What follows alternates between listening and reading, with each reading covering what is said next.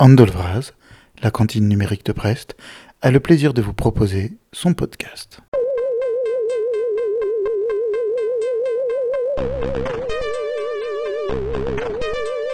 « 26e épisode. Nous sommes accueillis à l'UBO Open Factory par Yves Quéré, son cofondateur. On parle évidemment équipement, imprimante 3D et découpeuse laser, mais surtout de leurs nombreux projets passés, en cours et à venir, innovation ouverte et marathon créatif.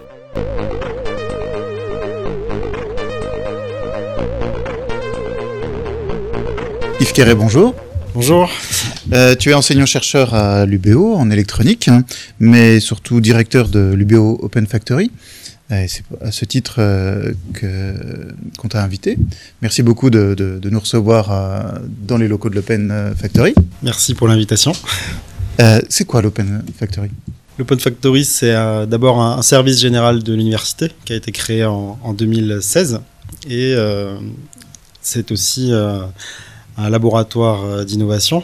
Donc, euh, on l'appelle aussi un laboratoire ouvert d'innovation multidisciplinaire, donc pour lui donner une coloration euh, ouverte par rapport à d'autres types de laboratoires, et puis aussi multidisciplinaire parce que on veut profiter justement qu'on soit à l'université pour connecter les disciplines entre elles.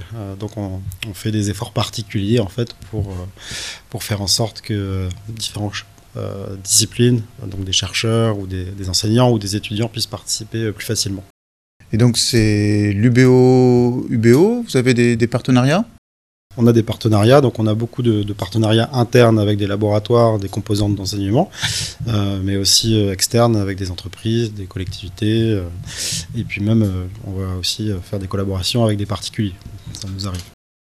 Et toi-même, tu, es dans la structure depuis, son, depuis le début? Voilà, je suis cofondateur du lieu, euh, donc euh, avec euh, une autre personne que j'ai embauchée au tout début, un ingénieur de recherche, Mathieu Cario, qui est aujourd'hui directeur adjoint. Et comment ça, se structure à l'intérieur? Il, y a des, il y a des laboratoires c'est plutôt par projet? Comment, comment vous fonctionnez? Ce qui, ce qui est important, c'est qu'on a une vision projet. toute personne qui rentre dans le lieu a une intention de faire quelque chose. Donc on considère que c'est un projet déjà de, vouloir faire quelque chose et le projet peut être très très petit comme il peut être très très ambitieux. Euh, simplement c'est important d'avoir cette posture-là euh, pour nous euh, par rapport à d'autres choses qu'on peut faire ailleurs. Et c'est principalement des étudiants de l'université, d'autres chercheurs à qui vous vous adressez plus particulièrement? Alors, ce qui est important, c'est qu'on s'adresse à tout le monde parce que l'objectif, c'est du faire de, du croisement. Donc, on a parlé de croisement de, disciplines, euh, mais c'est aussi du croisement générationnel, euh, c'est du croisement de culture. Donc, on, a des, services qui viennent s'adresser séparément à, tous ces, publics différents, mais on a aussi des services qui permettent de mettre en commun. Euh, donc, je prends un exemple des marathons créatifs, donc qui sont mhm. ouverts à tout le monde. Et donc, on vient connecter les, communautés qu'on a créées euh, un peu séparément euh, entre elles sur des événements en particulier. D'accord, et donc vous réunissez tout le monde dans, les locaux C'est ça. Et, euh, tout le monde peut, participer à hauteur de son intérêt, de, de ses compétences Oui. Comment. parce que j'imagine que, que viennent aussi des gens qui sont juste intéressés, mais euh, vont, vous dire oui, mais moi j'y connais rien. Comment est-ce qu'on comment est-ce qu'on les appuie? Comment la dynamique en fait, euh, euh, ceux qui savent un peu plus les, les entraîne dans dans le projet? Donc c'est vrai que c'est particulier par rapport à d'autres d'autres types d'endroits. en fait, on va dire que on est sur un un type d'activité, donc il y a un Fab Lab dedans, hein, la fabrication numérique, tout le monde ne connaît pas, euh, même si l'imprimante 3D euh, existe depuis longtemps. Euh, c'est pas forcément évident euh, de se dire que je vais aller au restaurant, je vais aller dans un Fab Lab, c'est pas la même, pas la même intention. Donc c'est quelque chose qui se fait sur la, durée. On voit que le, les gens découvrent de plus en plus ce type de lieu. par rapport au tout début où on s'est monté, c'était vraiment le, le, début des Fab Labs, euh, en tout cas sur, sur Brest. Il hein. faut voir qu'en France, les premiers Fab Labs a, ouvert en 2007 mhm. euh, et ça, ça, a démarré dans le monde euh, en, 2001. Aujourd'hui, dans quasiment tous les collèges, on va trouver une imprimante 3D, ce qui n'était pas le cas il y a, a 6-7 ans quoi, au, démarrage. Donc on, voit que ça se démocratise et qu'il y a plus, de plus en plus de gens qui savent ce que c'est déjà. En général, hein, quand, quand, on accueille du public, quand on fait des animations, on va, on va dire que il y a 20-30% qui ont déjà entendu parler du mot Fab Lab et il y a peut-être 10% qui ont déjà utilisé un Fab Lab, ce qui est déjà pas mal quand même aujourd'hui, mais ce qui n'était pas du tout le cas il y a, il y a quelques années. on va avoir trois types de publics. On, va avoir des gens qui, viennent juste pour la découverte, ils ne sont jamais rentrés, ils savent même pas ce que c'est. donc ils viennent voir, ils ont entendu parler que c'était un peu fun, qu'il y avait des choses, ou alors ils viennent parce qu'on leur a dit de venir. Il y a une occasion spéciale et, Il y a des gens qui arrivent et ils ont vraiment une, intention très très précise. Ils veulent imprimer un objet en 3D, ils veulent faire une découpe laser, ils savent pas trop ce qu'on peut, on peut y faire autrement. Euh, et puis après, il va y avoir des gens qui ont des des projets là, qui, ne savent pas forcément comment le faire, euh, mhm. mais ils veulent être accompagnés. Ils se disent que potentiellement, avec un Fab Lab, on pourrait le faire parce qu'ils n'ont pas trouvé d'autres solutions ailleurs. Donc, on, va pouvoir avoir ces trois, trois catégories de personnes. ce qui est intéressant pour nous, on s'en est, rendu compte au fur et à mesure qu'il n'y avait pas que l'aspect euh, euh, machine, service qui, qui importait, c'est qu'il y a beaucoup de choses qui étaient produites sur de l'informel. C'est-à-dire qu'une personne qui va rentrer ici finalement, elle, va souvent émerveiller en fait, par tout ce qu'elle voit. Mm. Donc, elle a une première intention, mais elle va ressortir avec euh, plein d'autres choses. Plein Donc, c'est des gens qui vont avoir le déclic tout de suite, ou c'est des gens qu'on va revoir deux ans après avec une idée qui va être beaucoup plus euh, en adéquation finalement avec, euh, avec ce qu'on fait dans, dans l'espace. Je prends un autre exemple. donc là, c'est plutôt par rapport à la technologie. On, va dire que 90% des personnes qui veulent fabriquer un objet au Fab Lab euh, demandent à ce que ça soit fait en impression 3D, dans leur première demande. C'est vrai que c'est un peu la, la, machine iconique, celle qui sert de passeport en fait à, quelque part. Euh, voilà, on est un Fab Lab à partir du moment où on a une imprimante 3D. C'est ça, c'est ça. Dans l'idée. Et, 90% des gens qui ressortent avec un objet l'ont fait autrement. Bon, pour donner les euh, caricaturer un petit peu. Par, pourquoi? Parce que l'imprimante 3D a aussi ses, ses, contraintes, ses limites, ça peut être coûteux, ça peut être long. Et on s'aperçoit qu'il y a d'autres machines, comme la découpe laser, euh, qui va être beaucoup moins coûteuse et qui va permettre de faire des choses euh, tout aussi intéressantes. Oui. Et euh, donc, qu'est-ce que vous avez comme donc une découpeuse laser, une imprimante 3D. Et qu'est-ce qu'il y a d'autre comme, comme machine qui, qui, marche bien, qui est très utile, auquel on ne penserait pas forcément de, premier abord? On, va avoir donc ici toutes les machines qu'on peut trouver dans un Fab Lab classiquement. Donc dans un Fab Lab, on va décomposer en, en, trois parties. On va avoir une partie d'équipement, d'outillage manuel, euh, parce qu'il y a toujours des petits trucs à, faire qui, sont nécessaires euh, pour fabriquer un objet, rien que pour l'assemblage. On va trouver les machines classiques, ce qu'on appelle les machines à commande numérique. Donc l'imprimante 3D, il y en a quatre, hein. euh, la découpeuse vinyle, la fraiseuse numérique et la découpeuse laser. Donc quatre machines qui permettent de travailler la matière. Donc, euh, on peut les, découper en deux parties, ces, machines, ce qu'on appelle euh, les, technologies additives, où on ajoute de la matière, on part de zéro. Mhm. Ça, c'est l'imprimante 3D. Et on va avoir toutes les technologies soustractives, on part d'un bloc de matière qu'on vient travailler, on grave, on enlève de la matière. Et ensuite, on va avoir euh, des choses qui sont venues un petit peu après dans les Fab Labs. Donc, c'est ce qu'on appelle l'électronique euh, open source, euh, donc avec l'Arduino, euh, les cartes Raspberry pareil. Donc c'est deux cartes électroniques un peu emblématiques qu'on trouve partout dans le monde également. Et là, en fait, ce qui est important, c'est le côté numérique, c'est qu'est-ce qu'on partage. donc sur le côté matière, on va partager des plans en open source à travers le monde. Donc un objet que je fabrique euh, aujourd'hui à Brest euh, et que je partage va pouvoir être fabriqué demain au Brésil parce qu'il y a les mêmes machines. Donc j'ai utilisé le, plus ou moins le même logiciel, ou en tout cas j'ai développé la maquette de cet objet-là euh, de façon numérique. Hein. et donc moi je, je, récupère l'objet physique, mais je peux transmettre ça. à moindre coût le, son, son plan, son schéma donc c'est pour ça que plus la machine que je mets dans cet espace est spécifique, plus elle est technique, moins j'ai de chances de la retrouver ailleurs dans le monde. Et donc du coup j'ai plus cette possibilité de partage, de contribution, de communauté. Euh, donc c'est pour ça qu'il y a, c'est important de, bien comprendre l'état d'esprit, parce que au-delà du partage euh, sans autre intention que de l'intérêt général en open source, il y a aussi euh, l'intérêt qu'on peut avoir à partager et, aussi à récupérer de la donnée euh, mm-hmm. d'autres acteurs, parce que la plupart des gens quand même s'inspirent de ce qui existe déjà sur Internet pour faire leur projet, et quand il y a, ça n'existe pas, ils le font par eux-mêmes. Donc ça veut dire qu'ils ont la 99% des gens, on, se sont quand même renseignés, ce qui est un état d'esprit quand même naturel, hein, comme quand on fait de la recherche, on regarde si ça n'a pas été failleur avant de, refaire quelque chose soi-même. Et donc après, on contribue donc, en contrepartie.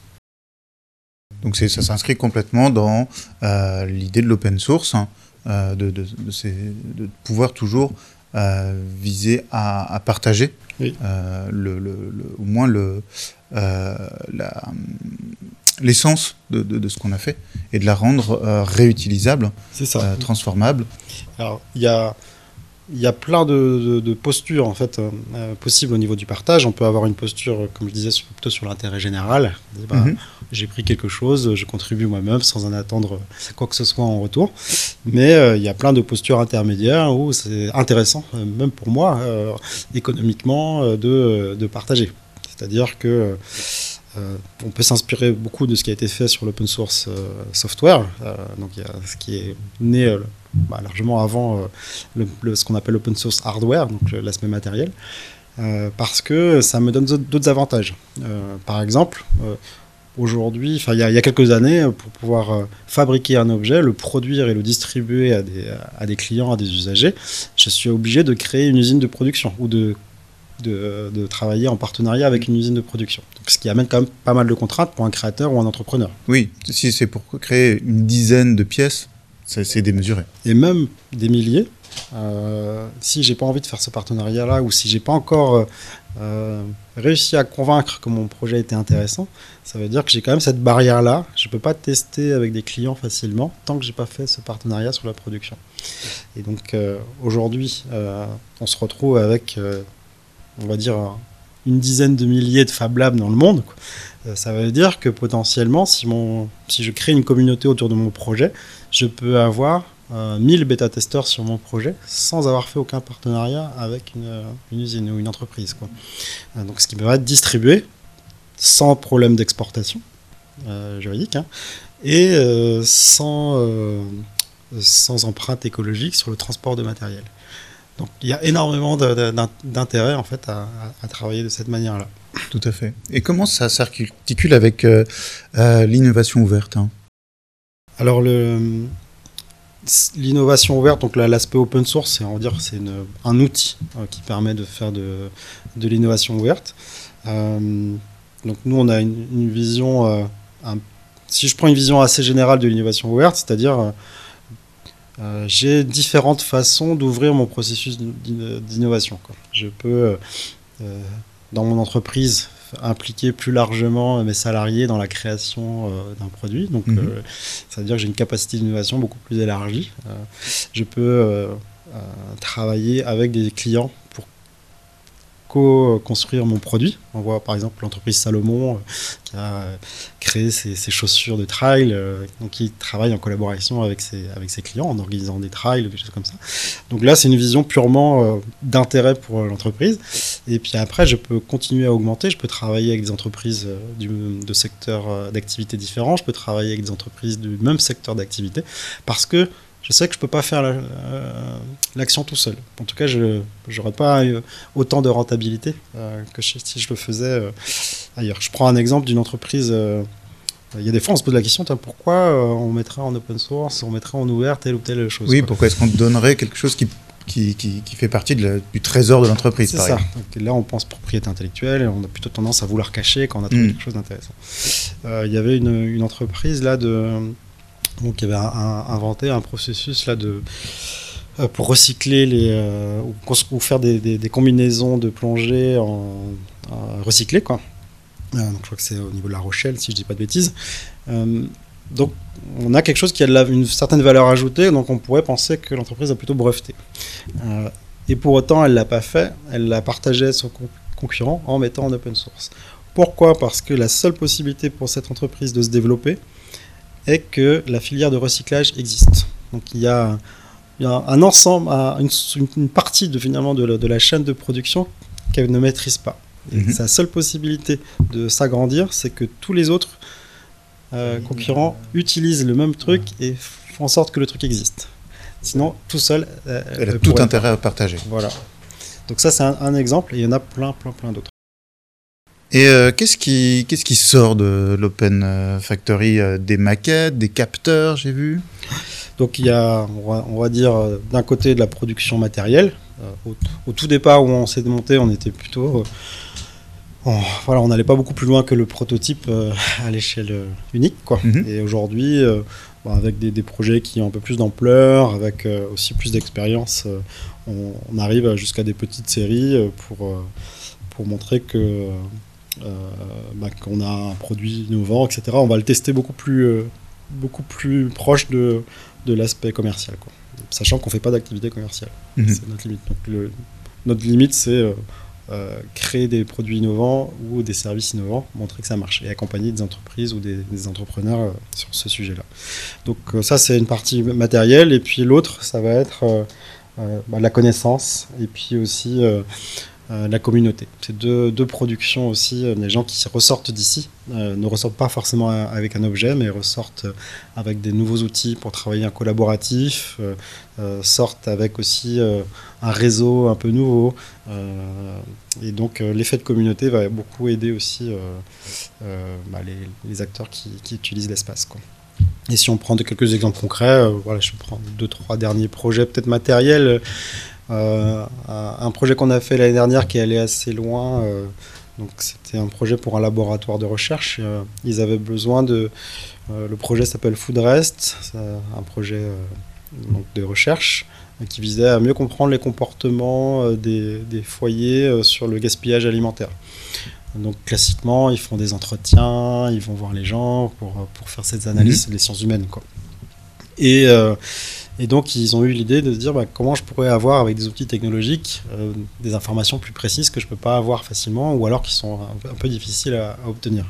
Et donc, ils nous ont demandé de, voir si c'était possible de réaliser une balance connectée euh, pour, euh, pour pouvoir les tester donc sur, Brest. Et donc, on a réalisé ces balances connectées. bien sûr, il y avait quelques contraintes spécifiques techniques. Et donc, elles ont été testées là, pendant deux fois deux mois euh, l'année dernière sur 50 foyers brestois. Et cette, euh, ce besoin-là, il n'existait pas sur le marché. Je ne pouvais pas faire l'autre. Donc, on, a eu cette capacité à développer quelque chose de personnalisé là pour un laboratoire de recherche. En gros, c'est la posture. Les gens qui viennent ici, ça n'existe pas. Mhm. Est-ce qu'on peut le faire? Et donc, euh, ça fait maintenant, c'est la sixième année que l'Open Factory est, ouverte. Hein. Où vous en êtes au niveau des, équipes Vous êtes euh, beaucoup agrandi?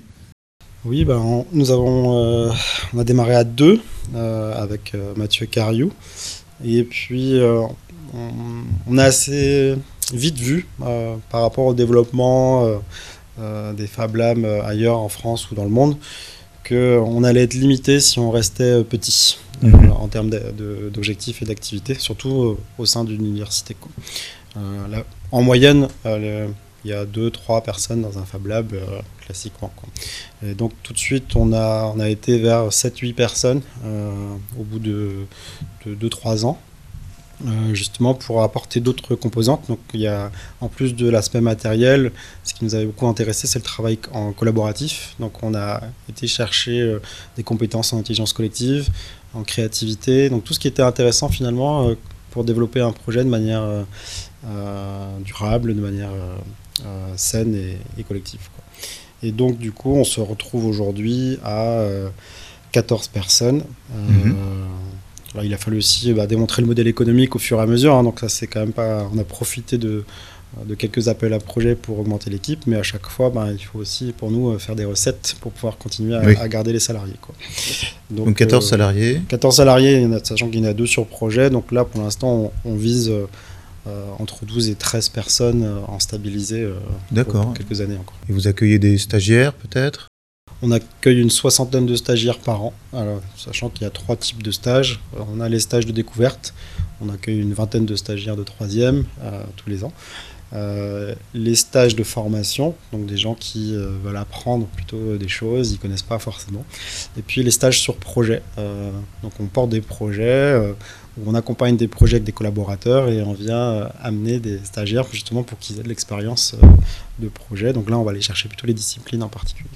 Et vous vous organisez plutôt en équipe ou vous le disiez plutôt par projet? Donc vous mélangez, euh, des gens font plusieurs choses en même temps ou de façon plutôt en séquence? En fait, on a toujours cette, double intention, d'un côté de répondre à un besoin spécifique de manière efficace, et de l'autre côté de faire des croisements.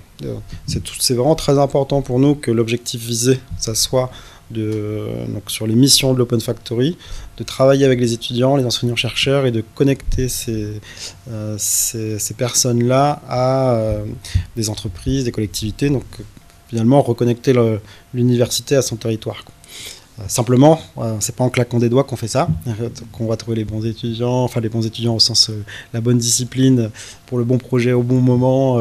donc ça c'est le truc classique qu'on essaie de faire dans toutes les universités, puis ça marche jamais, rien que parce que les agendas sont jamais synchronisés. Euh, Donc ça, ça se fait pas naturellement. Donc pour nous, on choisit de développer une communauté, faire des partenariats avec des composantes, développer des services en interne. On fait des formations euh, euh, pour des étudiants de différentes disciplines. Donc, c'est-à-dire qu'on connaît les gens, on connaît euh, leur emploi du temps, on fait des partenariats, on dit bah, comment euh, vous voulez pas changer leur, votre maquette, par exemple, pour avoir une session projet à cet endroit-là parce qu'on on a des partenaires qui peuvent être mhm. intéressés.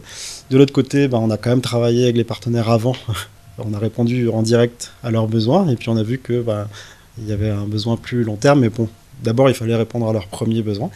Euh, et au fur et à mesure qu'on avance dans le temps, eh ben, les choses deviennent beaucoup plus naturelles et on arrive à connecter les choses euh, ensemble. Donc, euh, je pense que depuis 2-3 ans, là, on voit que ça devient beaucoup plus, beaucoup plus naturel. Et au départ, c'était un, peu poussif quoi, de créer ces connexions. Et ça, c'est chouette. Je peux prendre l'exemple de, de, de l'ESIAB à Quimper. Donc, on a, plusieurs antennes à l'Open Factory. Cet espace ici au Bougain, à la faculté des sciences. On, a un espace à, Quimper de 100 mètres carrés sur, euh, plutôt spécialisé sur l'alimentation, l'agroalimentaire. Et on a un deuxième espace à Bellevue de 450 mètres carrés, donc, euh, qui est plutôt pour objectif d'être ancré dans un quartier euh, de la métropole. Et donc à, Quimper, on, a cette, une dynamique autour de laboratoires de recherche et des étudiants autour de l'alimentation, l'innovation en alimentation. Et de l'autre côté, on avait un partenariat qu'on a depuis euh, début 2020, si je ne dis pas de bêtises, avec la Fondation IDIS, donc, euh, qui travaille dans le secteur du médico-social, donc euh, avec des personnes âgées, des gens qui ont des problématiques de handicap, des enfants qui peuvent être placés, des problématiques de, assez larges en fait. Et puis on a pu voir, un peu par hasard, qu'il y avait des problématiques autour de l'alimentation au niveau de la Fondation IDIS, alors que ce n'était pas le, premier objet de la collaboration. Et aujourd'hui, bah, on a euh, des formations sur l'innovation qu'on fait à l'ESIAB, on, a des heures qui sont prévues pour ça. On a des projets, des besoins euh, de, l'autre côté. On a mhm. juste à venir euh, connecter ensemble. Et là, en avril, en mars, on, démarre du coup un projet avec une cinquantaine d'étudiants. Donc, ils vont travailler sur l'innovation pendant pendant 24 heures, si je ne dis pas de bêtises. Et puis, ils vont travailler sur le sujet qui est qui est lié à, l'alimentation pour les personnes âgées. Donc, comment redonner envie de manger, euh, comment travailler les textures euh, pour, euh, pour redonner envie aux personnes âgées de manger des choses saines. D'accord. Oui, vous avez ouvert beaucoup de, pistes, beaucoup de, vous touchez beaucoup de, thématiques et, d'objets. J'ai vu qu'il y avait un, Music Lab, un, aussi un Handy Lab. voilà. Qu'est-ce qui euh, vous organisez des handicafés, c'est ça? Alors ça c'était avant, euh, on avait cette dynamique-là. Euh, aujourd'hui on est plus sur des animations de marathon créatif autour du, handicap et, du projet. Donc notre organisation est venue un peu naturellement. Au début finalement on avait cette composante un peu transversale, Fab Lab avec les machines à commande numérique et puis on s'est rendu compte euh, après ben, qu'il y avait des thèmes quand même qui ressortaient fortement. Et d'un point de vue communication et animation, organisation, euh, on a voulu ben, avoir une, stratégie plus. Euh, amener une meilleure visibilité finalement dans nos actions en, les organisant par, le, par programme d'activité. Donc aujourd'hui, on a 11 programmes d'activité thématiques mhm. dans lesquels on va retrouver euh, de l'accueil de stagiaires, on va retrouver des marathons créatifs, on va retrouver des projets collaboratifs, euh, ce qui nous permet finalement de recenser finalement euh, toute l'activité musique qu'on peut avoir ou, culturelle plus largement, ou des activités mères. Comme ça, c'est assez visible pour les différents acteurs de voir en fonction de leur centre d'intérêt. Mhm. Si c'est purement technique, ils vont regarder euh, qu'est-ce qu'on fait d'un point de vue technique. Si c'est purement thématique, ils vont aussi avoir cette porte d'entrée-là. Donc 11 laboratoires thématiques. Donc, je donne quelques exemples. Un laboratoire sur la santé, un laboratoire sur le handicap, sur la mer, sur les technologies ouvertes, sur les objets connectés, sur le recyclage. Euh, donc Mhm. des thématiques d'intérêt, en fait, finalement, qui sont venues naturellement euh, au fur et à mesure du temps. Et on a deux programmes de qui représentent nos compétences. Donc on va retrouver beaucoup de formations dedans. Donc c'est euh, le programme qui s'appelle Fab Campus, donc sur toute la partie prototypage numérique, et le programme Disrupt Campus, donc sur la partie stratégie d'innovation, intelligence collective, créativité. Donc ça fait différentes portes d'entrée en fait finalement. Les gens qui veulent avoir des compétences sans regarder les thématiques vont regarder ces deux programmes-là. Et les gens qui rentrent par une thématique sans forcément avoir une idée des compétences vont plutôt rentrer par les Ouais. labs. Mais une fois rentré, il, il y a des chances qu'ils se rendent compte que finalement, il, euh, pas, euh, il va y avoir plein de connexions qui vont les ça, intéresser. C'est ça. Et c'est cet aspect informel et plus naturel des choses qui, qui nous intéresse beaucoup. Euh, en fait, on, on veut répondre aux mêmes objectifs que la plupart des, des universités. Hein, je vous parlais de pluridisciplinaire, de, euh, de soft skills, de choses Mhm. comme ça. Donc, c'est des choses dont on sait, donc ça a été démontré en, en recherche que c'était intéressant et important. Par contre, en termes de mise en œuvre, c'est hyper difficile. Et donc, ce qui nous intéresse à l'Open Factory, c'est de travailler sur le concret, comment je mets en œuvre pour atteindre ces, euh, ces objectifs-là. Et c'est pas évident. Et donc, c'est des, des petits points particuliers. Si je prends, par exemple, l'objectif de la motivation des étudiants euh, ou de l'engagement étudiant dans leur cursus. Ben, je vais regarder.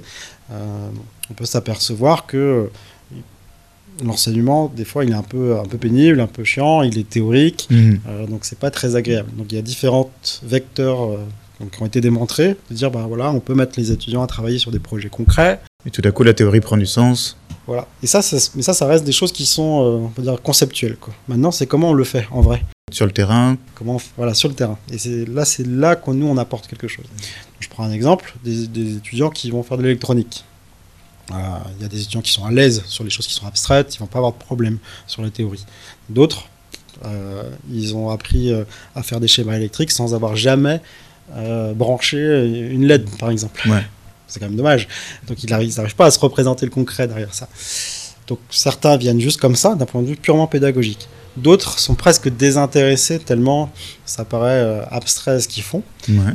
Et ils viennent là par une, un intérêt connexe, un intérêt personnel.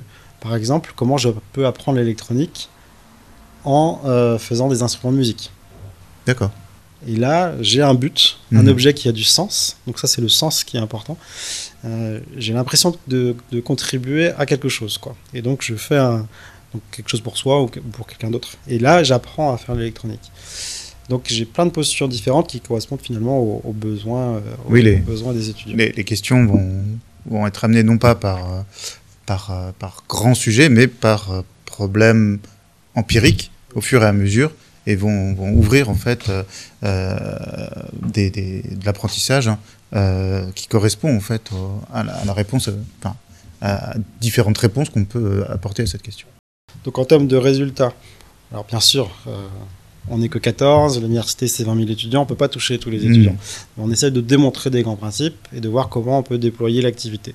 Mais globalement, aujourd'hui, si on regarde le- du point de vue étudiant, euh, déjà, on veut lui donner envie de venir à l'université, mais si on regarde juste euh, l'aspect euh, l'aspect pédagogique, sur l'état actuel des choses et qu'on analyse l'expérientiel, ils vont avoir la possibilité de faire de l'expérientiel en stage de Master 1 quand il y en a, et sinon c'est un Master 2. Donc j'attends la fin du cursus avant de comprendre le besoin finalement qu'il y a dans le secteur. Et donc je suis obligé de me taper de l'abstrait jusqu'à la fin, en considérant que je suis arrivé jusqu'au bout. Quoi. Donc l'objectif pour nous c'est de les motiver dès le début, Mhm. et de pouvoir créer des collaborations avec euh, notre communauté de partenaires à l'extérieur dès le début de leur formation. Donc bien sûr, ils vont pas apporter à une entreprise autant euh, que euh, un master 2, mais à nous de mettre en œuvre pour que ça marche. Mhm. Euh, donc ça, c'est- on le fait dans un, dans- on essaie de l'amplifier dans le cadre d'un projet européen qu'on qu'on a depuis, euh, depuis fin 2021. On a pu le tester une première fois donc avec les IAM et une deuxième fois avec les sciences de l'éducation sur l'ingénierie pédagogique. On a mis des étudiants de L2 à répondre à des besoins donc, de la faculté de médecine. Donc ça, c'est des futurs médecins qui avaient créé leur cabinet et de montrer que même en L2, s'ils n'ont pas les compétences encore, ils peuvent apporter quelque chose. Mhm. Et donc là, on joue sur deux composantes la créativité des étudiants, leur capacité à proposer des idées, même euh, sans la, compétence disciplinaire. Mhm. Et on apporte la touche disciplinaire quand même qui peut être nécessaire quand même sur, euh, sur certains projets en faisant du mentorat étudiant. Donc on vient payer des étudiants de master 1 ou 2. D'accord, qui viennent en appui. Euh, voilà, sur des trucs spécifiques. Donc, qui fait aussi qu'on va mélanger des étudiants de, de master avec des étudiants de, de licence. Quoi. Donc voilà, ça c'est le genre de mise en œuvre qui prend énormément de temps et qui correspond pour nous au final à un objectif de pour tous les usagers en fait hein, c'est comment favoriser la participation des usagers dans des activités euh, euh, qu'on propose à l'Open Factory.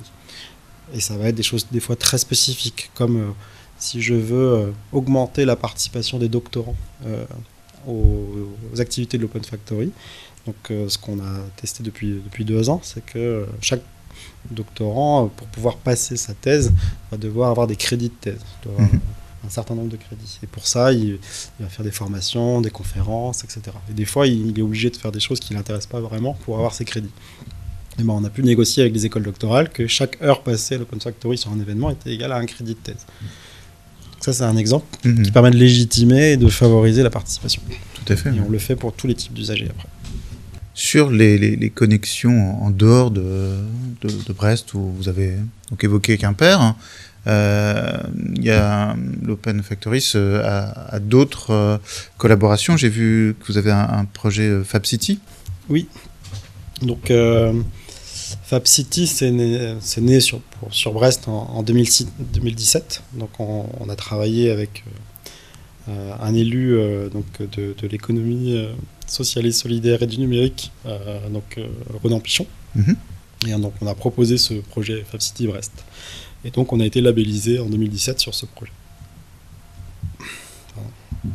Et donc Fab City, c'est une une initiative qui est née euh, euh, en 2013-2014, euh, si je ne dis pas de bêtises, dans, le, la, dans la même communauté des Fab Labs. Il y avait depuis 2001, je vous ai dit, le, premier Fab Lab est né. Mhm. et en au bout de dix ans, euh, donc c'était le MIT hein, qui avait créé, inventé ce concept-là. Euh, il y a eu la création de la Fondation internationale des Fab Labs, et au bout de dix ans, ça avait explosé. Les Fab Labs naissaient partout.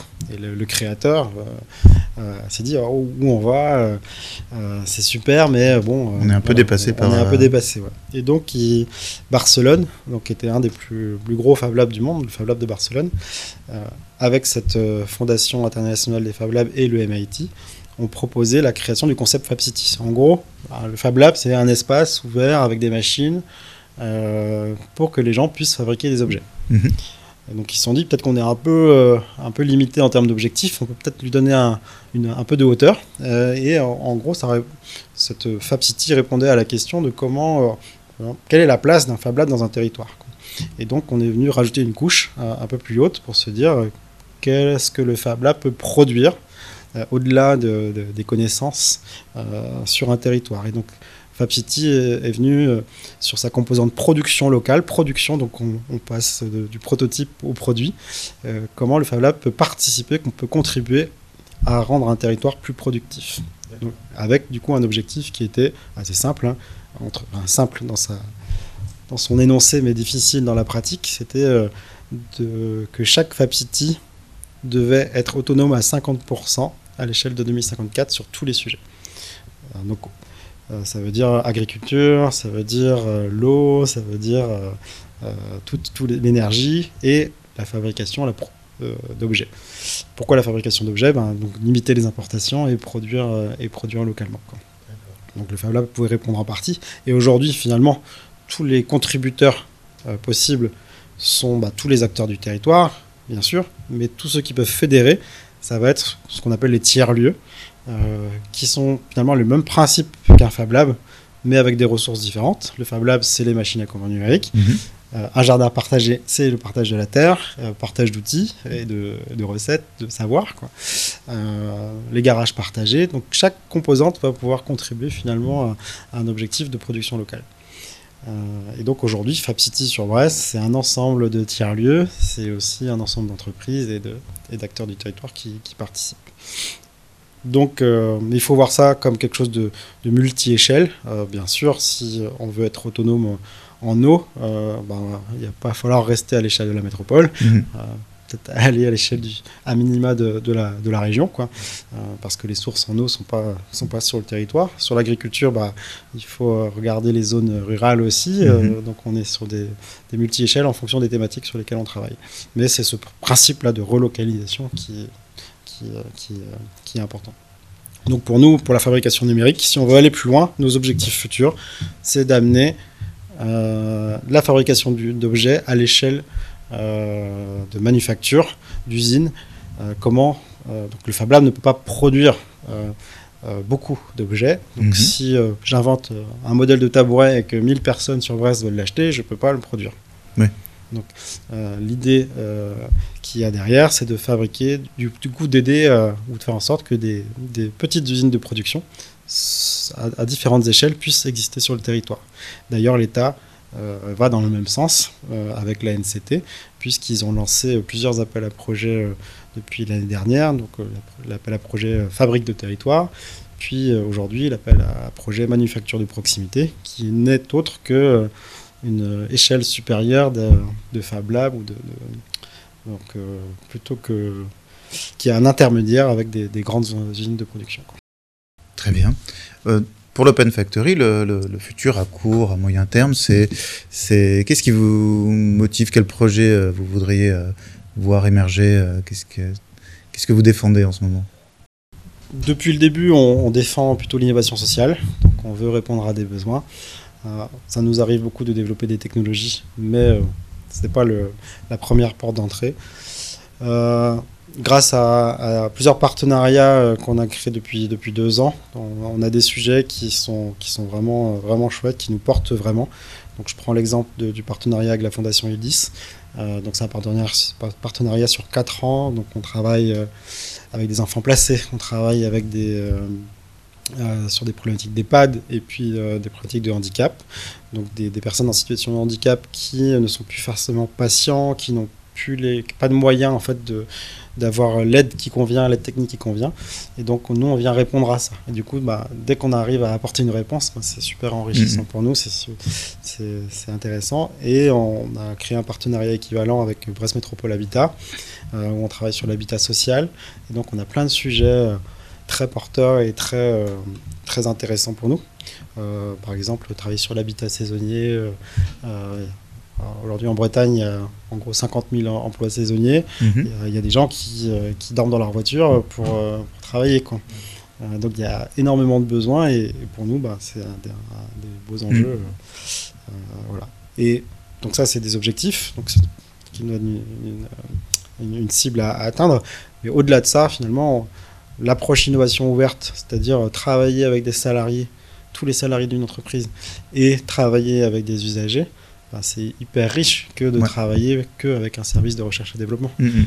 Parce que euh, bah, on a une diversité d'acteurs. Par exemple, avec Brest Métropole Habitat, on travaille à la fois avec des gardiens d'immeubles qu'avec des cadres de BMH quoi, sur un même projet. Ça permet d'ouvrir les, interrogations, les questions et, les, et la, manière de penser à de la sortir des, cadres qu'on peut partager au sein d'une discipline ou d'une même formation. C'est ça. Ça évite la dérive de, rester trop conceptuel. Mm. Les gens qui sont sur le terrain c'est eux qui nous guident, nous disent non, non, euh, ben là, moi j'ai besoin de ça là. Plutôt que d'arriver avec euh, une solution et de vouloir l'imposer partout. C'est ça. En plus de ça, il y a le, cette notion de, du coup, de participatif. Alors, ce qu'il faut savoir, c'est qu'à l'Open Factory, en plus des services qu'on propose, donc je les rappelle, euh, la formation, l'accompagnement de projet et l'émergence de l'innovation. Donc, c'est pour nous comment, au-delà d'accompagner des, des, gens qui ont une intention, c'est d'inspirer les autres mhm. à, innover. Souvent, euh, les gens se disent bah, l'innovation, c'est pas pour moi en fait, parce que je me suis fait une image peut-être technologique de l'innovation. Et du coup, je ne vais pas dans ce genre de, d'espace-temps. Et donc nous, ce qu'on veut, c'est inspirer, dire c'est possible en fait, on peut faire plein de choses. Euh, donc ça, c'est nos trois services euh, qu'on propose. Mais on a aussi de la R&D, on fait nous-mêmes de la recherche et développement, on développe des outils, des concepts et des méthodes. Euh, donc on vient s'intéresser, c'est pour ça qu'on a aussi recruté des gens qui ont des profils très particuliers, très spécifiques et beaucoup plus sur les sciences humaines. on travaille sur les mots, on travaille sur la, proxémie, on travaille sur la question du sens. donc, si l'année dernière on a beaucoup travaillé sur euh, sur la notion de participatif, justement, pour pouvoir avoir des méthodes plus efficaces euh, de développement dans les projets. Comment améliorer la participation dans un projet, sachant que euh, quand on regarde le champ lexical autour du mot participatif, il y a peut-être une centaine de possibilités finalement de, participer à quelque chose. Donc c'est bien de savoir se situer et de ne pas mélanger tout, toutes les notions entre elles. Et donc avec cette recherche un peu réflexive, ça nous permet d'être beaucoup plus pertinent, de focaliser sur les bons outils. Si les personnes qui nous écoutent euh, veulent euh, suivre l'actualité euh, de l'Open Factory ou ton actualité, qu'est-ce que, quels moyens s'offrent à elles Donc on a, on a notre site internet et puis les, les, réseaux sociaux. Alors, voir que c'est un petit peu le défaut de l'Open Factory quand même, la communication. ça fait relativement peu de temps qu'on a quelqu'un sur la com et puis on aimerait bien recruter quelqu'un encore sur, euh, sur le sujet. Euh, donc on va dire qu'on communique pas hyper bien. Mais en même temps, euh, c'était aussi un petit peu fait exprès parce que faut voir qu'on a quand même beaucoup de demandes. en moyenne, on a une trentaine de demandes par semaine. rien que répondre à des mails, c'est difficile pour nous. Donc plus on communique, plus on se met en difficulté. Donc notre problématique est plutôt de la, la communication ciblée. et donc on va avoir euh, dans très très peu de temps un nouveau site internet, où, donc là sera peut-être un peu plus clair les informations, mais en tout cas pour nous contacter euh, sur notre site actuel, euh, où il y a une rubrique Nous contacter, on répond au formulaire de, contact, c'est le, meilleur moyen d'avoir une réponse rapide. et sinon, on a, il faut savoir qu'on a une, une dizaine, voire peut-être cette année un peu plus, de marathons créatifs sur les différentes thématiques. C'est très facile d'avoir cette information-là et c'est très facile de découvrir l'Open Factory par une activité concrète. Il n'y a pas forcément besoin d'avoir une intention euh, de porter un projet ou quoi que ce soit. Mhm. C'est un peu mieux qu'une réunion ou une visite parce que du coup, là, on fait quelque chose avec les autres et on se rend compte que c'est là que les gens euh, voient vraiment l'intérêt. Euh, c'est en participant, en faisant une activité à l'Open Factory. Sinon, tous les, tous les premiers vendredis du mois, de 14h à 16h, on a les visites libres. Donc, il y, a juste besoin de, de, prendre une petite inscription, de, faire une inscription. Euh, mais voilà, ça, reste sur ce créneau-là tous les. Donc c'est euh, portes, portes ouvertes. Hein. Une sorte de porte ouverte tous les mensuels. Quoi. Très bien, parfait. Merci beaucoup Yves Carré. Merci à vous.